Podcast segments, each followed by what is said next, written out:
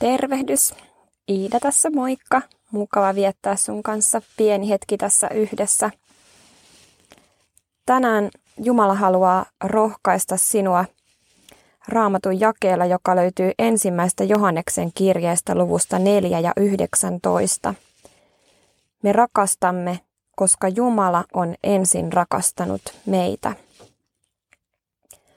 Maailma kehottaa meitä katsomaan itsemme ja etsimään rakkautta itseämme kohtaan itsestämme.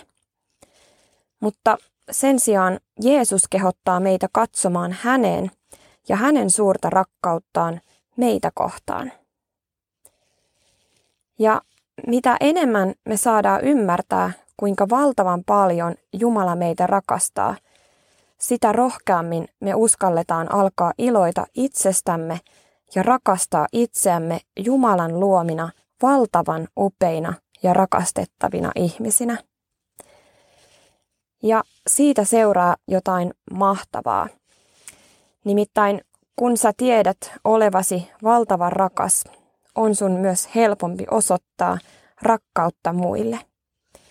Eli siinä tämä Raamatun sana käy toteen.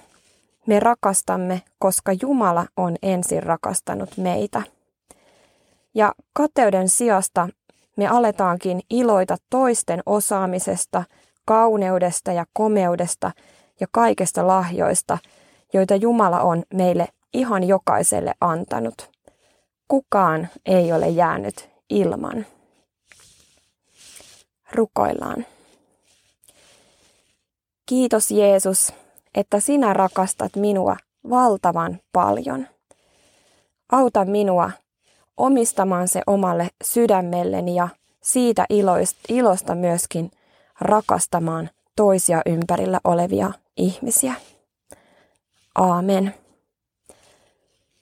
Oikein rakkauden täyteistä päivää sinulle. Moi moi!